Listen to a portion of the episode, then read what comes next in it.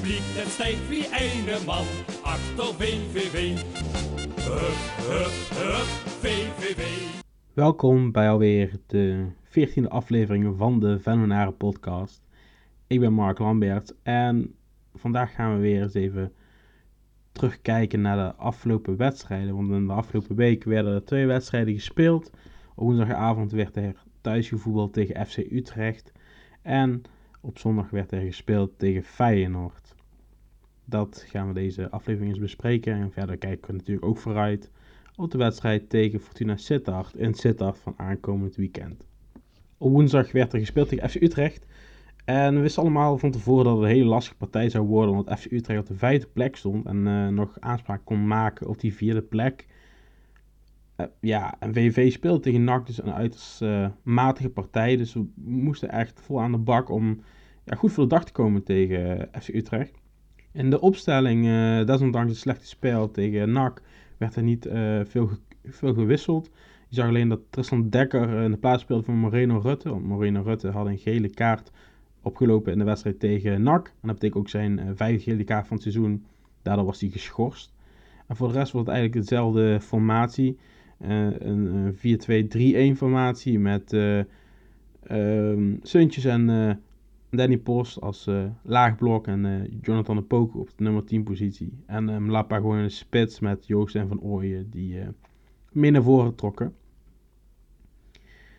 Ja, um, het, het, het, was maar de vraag, want de kritiek natuurlijk op Stijn was dat hij niet aanvallend genoeg speelt dit seizoen. En al helemaal tegen NAC, de nummer laatst, dat hij dat helemaal niet zou doen. En de vraag was natuurlijk, hoe zal hij deze wedstrijd starten tegen, tegen FC Utrecht? Uh, je speelt wel thuis, tegen wel een goede ploeg, maar hoe ga je thuis nu uh, spelen? Nou, uiteindelijk zag je dus dat, dat, dat beide backs, Jansen en Dekker, heel erg mee naar voren gingen. En daardoor schoven dus Koeman Reusler ook op. Uh, in feite zag je dus eigenlijk dat Post een beetje achterbleef bij de verdediging, maar dat Suns mee naar voren trok, waardoor je eigenlijk een middenveld had van 4 en nog een spits van Lappa. Uh, en Post moest het dan helpen met verdedigen. Die eerste helft uh, werd afgesloten met een 2-1 voorsprong. Dat kwam natuurlijk ook wel doordat VVV aanvallender speelde. Er werd voor een speelstijl gekozen waarmee er meer druk naar voren werd gezet. De backs gingen mee naar voren dus. En dat, dat zag je ook wel. En daardoor kon ook met Opoku een kans worden gecreëerd. Dus een derde kans ging erin, dat was de 1-0. Maar niet lang daarna kwam meteen de 1-1. Uh, met een situatie waar we al, al eigenlijk weken lang, lang uh, moeite mee hebben. Als een uh, als buitenspeler naar binnen trekt, kunnen we ze niet goed volgen. Dan weten we niet goed of de individuele mandekking goed zit. Of de zonnedekking gewoon niet uh, loopt. Maar je ziet wel dat uh, ja, van, van Luzano deed het. bij Emmen deden, deden, ze dat. En nu ook bij FC Utrecht. En je ziet zo naar binnen komen. Ja, dan snijden ze gewoon die bal in de, in de korte hoek deze keer. Het duurde eigenlijk tot het einde van de eerste helft tot VV weer wat gevaarlijker kon worden. Doordat uh, ja, uh, Joost speelde een goede wedstrijd, maar je zag ook wel dat hij echt wil, wilde bewijzen tegen uh, FC Utrecht, wat zijn moederclub is natuurlijk. Um, maar ja, vlak voor het einde van de eerste helft beloont hij zichzelf wel met een, een hardschot. Met een, met een zwabber die achter doelman Jensen verdwijnt. een, gewoon een prachtige goal. Ja, en dan als je 2-1 gaat rusten, dan, dan voelt het goed. aanvallend, een aantal kansen gecreëerd. En dan denk je toch, oeh, dit gaat toch een stukje de goede kant op. Uh, vooral naar de wanprestatie tegen NAC, zo mag je het wel zeggen. Ja, en dan hoop je gewoon dat je die wedstrijd over de streep kan trekken tegen FC Utrecht. Wat gewoon heel lastig is, maar niet ondenkbaar als je kijkt naar de eerste helft. Ja, dan begint die tweede helft en dan weet je gewoon dat FC Utrecht het je heel lastig gaat maken. Dick Advocaat is gewoon een prima trainer. Die is een oude rot in het vak. Een oud speler ook van VVV. Maar dat, ja, dat doet er verder niet toe. Maar die weet gewoon, je moet, je moet iets. En als er één ding kwetsbaar was, uh, al de hele wedstrijd, dat zag je in de eerste helft ook, was het feit dat de twee verdedigers, de centrale verdedigers, zo hoog stonden. En vooral dat, dat de twee backs uh, probeerden over, over het middenveld heen te gaan. Als het zo zodat ze de voorzet konden leveren voor Mlappa. Dick Advocaat had het goed gezien. Hij probeerde met uh, zijn spelers met steekballen eigenlijk uh, de diepte in te sturen. En ja, dat, dat werkte heel goed, want uh, Kerk en Bazoer deden het uitstekend. En ja, ehm, uiteindelijk was het eh, niet om aan te zien eh, hoe, hoe makkelijk ze VV eigenlijk kon passeren. Direct uh, in de 53 minuten werd het al 2-2 na een afvallende bal. En Bazoer schiet met, ja, met zijn kwaliteit gewoon heel goed in. daarna een, een, hele makkelijke voorzet. Ja, die mag zo gegeven worden door, door een speler van FC Utrecht. Ja, die, die wordt dan binnengewerkt door Danny Poort, een eigen doelpunt. Maar het, het, tekenen zijn eigenlijk de, de, de goalen, de, de doelpunten van uh, Kleiber en van de Streek in de 63 en de 69 minuten. Er werden heel makkelijk ballen weggegeven. Splijtende steekpases, vooral als je kijkt naar de 2-4 en 2-5, waren gewoon echt bizar. Um, ik zou gewoon voor een grondige analyse nog eens even naar onze website gaan, maar als je vijf tegendoelpunten krijgt in een bestek van ja, 45 minuten, nadat je 2-1 voor staat in de rust, ja, in de Eredivisie, ja, dat kan niet. Ehm, dan mag je jezelf ergens achter de oren krabben, vooral omdat je VV bent, wat bekend staat vorig seizoen, maar ook vooral dit seizoen om een solide organisatie, goede verdediging. Uh, aanval was niet onze, onze, onze forte, maar als je kijkt naar de verdediging, dat stond erg als een huis. Goed centraal duo en uh, twee backs die goed hun werk deden, waarvan hem eigenlijk maar één tegelijkertijd naar voren ging. En je ziet als VVV probeert aan te vallen, dat verdediger daarbij inschiet. En ja, dan krijg je dus weer uh, zes goals om de oren. En, en, dat is lastig. En FC Utrecht is eigenlijk een ploeg in vorm, dat moeten we niet onderschatten. Maar ja, zo, zo kun je het seizoen niet finishen. Want dan wordt het gewoon nog heel krap. Want ja, je wisten van Feyenoord komt eraan. Maar daarna heb je dus Fortuna Sittard, de Graafschap, PEC en Vitesse nog. Ja, dan als je zo speelt, dan kun je die ook gewoon allemaal verliezen. En dan wordt het echt heet onder de, heet onder de voeten. Ja, dan is het uh, donderdagmorgen. En dan uh, komt de bezinning van... Uh, ja, we hebben zojuist afgelopen nacht, avond verloren met 2-6 van FC Utrecht. En ja, ik denk dat ze al aan enige tijd kritiek op Stijn. En ik was wel iemand die hem verdedigde, want zijn speelmanier zorgde wel voor punten. En de kritiekpunt was natuurlijk voornamelijk dat er weinig werd aangevallen. Maar ja, dan, dan krijg je een voorbeschouwing het einde van de week uh, richting Feyenoord. En ja, Opoku speelde wel, maar qua cijfers wel goed, maar qua gevoel, veel het ziet er niet uit, verkeerde keuze misschien. Ja, Seuntjes ook, een beetje slecht eh, de laatste twee wedstrijden. Ja, dan vraag je toch af van, ja, wanneer gaat hij nu eens ingrijpen? Want het is goed dat je aan je basis vasthoudt, maar sommige mensen moeten wel renderen. En ja, en dan lees je gewoon uh, in de voorbeschouwing van VV, zegt hij, het vreemde is natuurlijk dat dezelfde groep die tegen PSV een 8 scoorde, tegen NAC en Utrecht niet verder komt dan een 4. Dat verschil is te groot, maar ik wil eerst weten waar dat dan ligt. Een dagblad de Limburger ging Stijn er nog verder op in. Daarin uh, zei hij, we stonden niet goed met onze drie middenvelders tegenover de vier middenvelders van FC Utrecht. Dus ik kijk naar het functioneren van de spelers, maar ook naar mijn eigen tactiek. Ik ben er nog niet uit of ik veel ga veranderen in mijn ploeg. Ik zou ook moeten kijken of de alternatieven beter zijn. Duidelijk is dat de supporters terecht hun ongenoeg hebben laten blijken door middel van een fluitconcert. Hebben het laten afweten in de tweede helft. Dan hebben ze alle recht om te fluiten. We zullen het zondag beter moeten doen. Ik ben benieuwd hoe hij dat bedoelde, of hij daadwerkelijk iets wil ingrijpen, of dat het nog gezegd werd door hem binnen de club.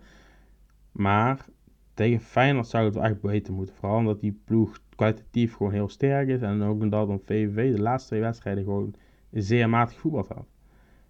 Dus het zou een, een hels worden tegen Feyenoord. Uh, zoals altijd een moeilijke wedstrijd is tegen de Rotterdammers. Je weet, tegen Feyenoord wordt een hele andere wedstrijd. Feyenoord had 3-0 gewonnen van Heerenveen. Wij hadden 2-6 verloren van FC Utrecht. Ook al heeft Feyenoord een moeilijk seizoen als je kijkt naar de ranglijst.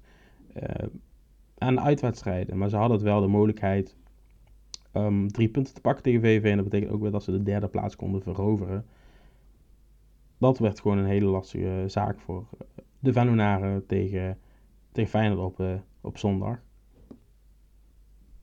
Enige voordeel zou kunnen zijn dat het mooi weer zou worden. Dus het zou stroperig een beetje worden op het kunstgrasveld. Dat is misschien niet het leukste om te zeggen, of meer sportieve, maar Daar hebben de topploegen aanzienlijke moeite mee.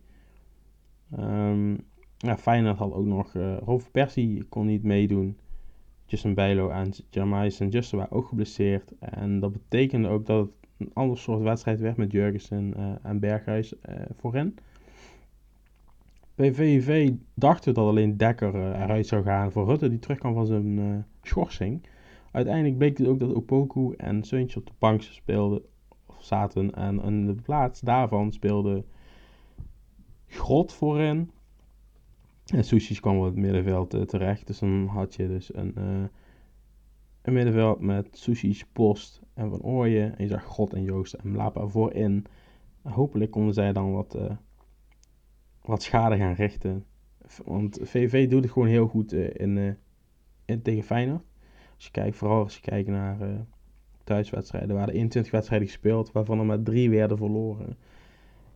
10 gewonnen, 8 gelijk. Dus dat, is gewoon een hele prima statistiek voor een uh, club CV, vooral tegen Feyenoord, dat het gewoon een topclub is. Ja, de wedstrijd het begint dan en dan hoop je gewoon dat je kunt stunten tegen Feyenoord. Ik denk dat we redelijk snel over deze wedstrijd uit kunnen zijn. Het was een lastige wedstrijd voor VV. Maar uiteindelijk, het was nogal flat. Als je kijkt naar de hele wedstrijd, VV heeft niet veel weggegeven, maar het was ook niet echt zelf heel dreigend. Eh, een grote kans van Mlappa in de eerste helft, maar daarbuiten niet veel kunnen creëren. En daarnaast dan zie je dus dat ja, Feyenoord wel gewoon op een aantal momenten gewoon heel beslissend kan zijn. Je hebt de goal um, van Jurgensen, van Malasia en even kijken, je hebt ook nog de goal van Larsson die ja, uiteindelijk gewoon heel goed zijn, ge gemaakt. Uh, eh, VV heeft niet echt een kans kunnen creëren verder. Feyenoord speelde ook niet op 100%, uh, eh, moet ik zeggen. Maar ja, uiteindelijk staat er 0-3 op het, uh, op scorebord uiteindelijk. En ja, we staan nog steeds op 33 punten. En als je kijkt naar, naar de volgende wedstrijd, dan moeten er toch wel een, paar punten gehaald worden voordat we definitief veilig zijn. Ik was al, ik zelf ben al redelijk blij dat en in ieder geval een stuk beter verdedigd werd. Ook al heb je drie om je oren gekregen. Het zag organisatorisch zag er gewoon iets beter uit dan bijvoorbeeld tegen, tegen NAC, tegen FC Utrecht. En daarvoor was het ook al lastig hoor, want ze speelden ook een aantal wedstrijden niet goed. Alleen Excelsior werd gewonnen natuurlijk, maar tegen FC Emmen en tegen Heracles zag het er af en toe echt niet goed uit. Goed, als je kijkt uh, naar de stand, zijn we twee plaatsen gezakt. VV staat dertiende met 33 punten. En Den Haag, ADO staat ook met 33 punten boven ons, een beetje doelsaldo. Daarboven staat Zwolle met 35 en Heerenveen met 36. Die zijn dus allemaal binnen handbereik van 3 punten. Onder ons staat onze tegenstander van komende week, Sittard, Fortuna Sittard. Die hebben 30 punten. Daaronder komt dan met 28 punten SC Emmen en dan kom je Graafschap 26 punten en Excelsior 26 punten. Dat zijn er nog steeds 7 punten. Maar je moet het wel zorgen dat je uh, uit de buurt blijft door een goed resultaat neer te zetten. Want het kan als je niet, als je verliest volgende week, dan haalt Sittard je bij. En uh, ja, uh, NAC speelt tegen FC. Nou, laten we allemaal hopen dat het een, uh, een, goede kant op gaat voor ons. Maar anders wordt gewoon uh, billen knijpen de laatste wedstrijden. Dat wil je gewoon echt niet hebben. Maar ja, Fortuna Sittard wordt een hele lastige partij. Uh, eh, VV verdediging niet heel top de laatste tijd. Fortuna Sittard, ja, die verliezen veel. Die krijgen drie rode kaarten volgens mij in drie wedstrijden. Dus dat hebben zij daar ook heel moeilijk. Ik denk dat VV vooral gaat verdedigen tegen Fortuna tegenhouden en proberen de counteraanval een, een doelpunt of twee te maken. Wat eigenlijk het hele seizoen al een beetje is geweest. Belangrijk is wel uh, om dit goed uh, aan te pakken tegen Fortuna. Want het kan gewoon het, verloop van je competitie. Uh, het verloop. Ja, we zijn het einde, maar we kunnen het einde een beetje bepalen. Gaat het seizoen als nachtkaas uit, zoals de laatste vier seizoenen, of kunnen we toch nog met een positief gevoel eindigen? Kunnen we dan met een leuk resultaat tegen de graafschap voetballen?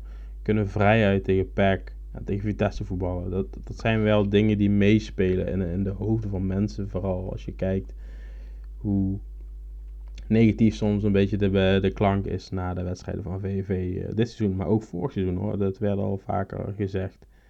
Hoe, en als je dan twee jaar overleeft in de Eredivisie, misschien kun je dan bouwen, misschien kun je een ander soort selectie denken. het zou wel mooi zijn als er genoeg mensen meegaan naar Fortuna. Steun die ploeg. Hè? VV doet het, doet het gewoon goed dit seizoen.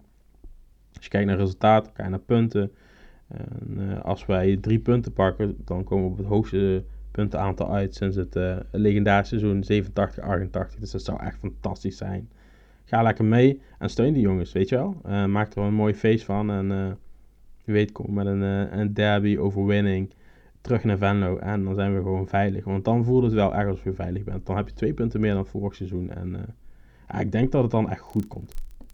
Persoonlijk denk ik dat we een goed resultaat daar kunnen neerzetten uh, in Sittard. En dat het seizoen dan uh, zo goed als op, op zijn einde komt. Ja, de, we zijn hier bezig.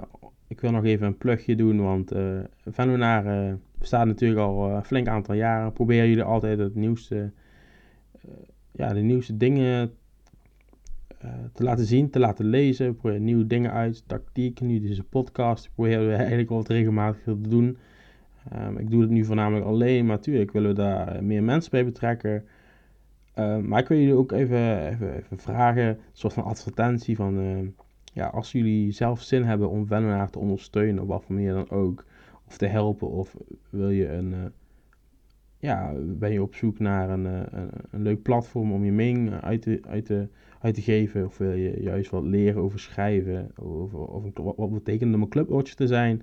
Kun je ons gewoon uh, bij ons aanmelden. We zijn altijd op zoek naar versterking. Vooral nu. Want we merken wel dat in de Eredivisie het altijd een beetje lastiger is. Om alles goed bij te houden. Dan kun je ons altijd een mailtje sturen op info.venonaren.net. Uh, of gewoon een, uh, op onze social media kanalen. Daarmee zijn we uitgekomen bij het, aangekomen bij het einde van deze aflevering van de Vennaar podcast. Bedankt voor het luisteren. Ehm, je kunt altijd even een mailtje sturen of een social media berichtje sturen voor op- of aanmerkingen of dingen die niet kloppen of dingen die je besproken wil horen. Bedankt voor het luisteren en tot de volgende keer. Haaien!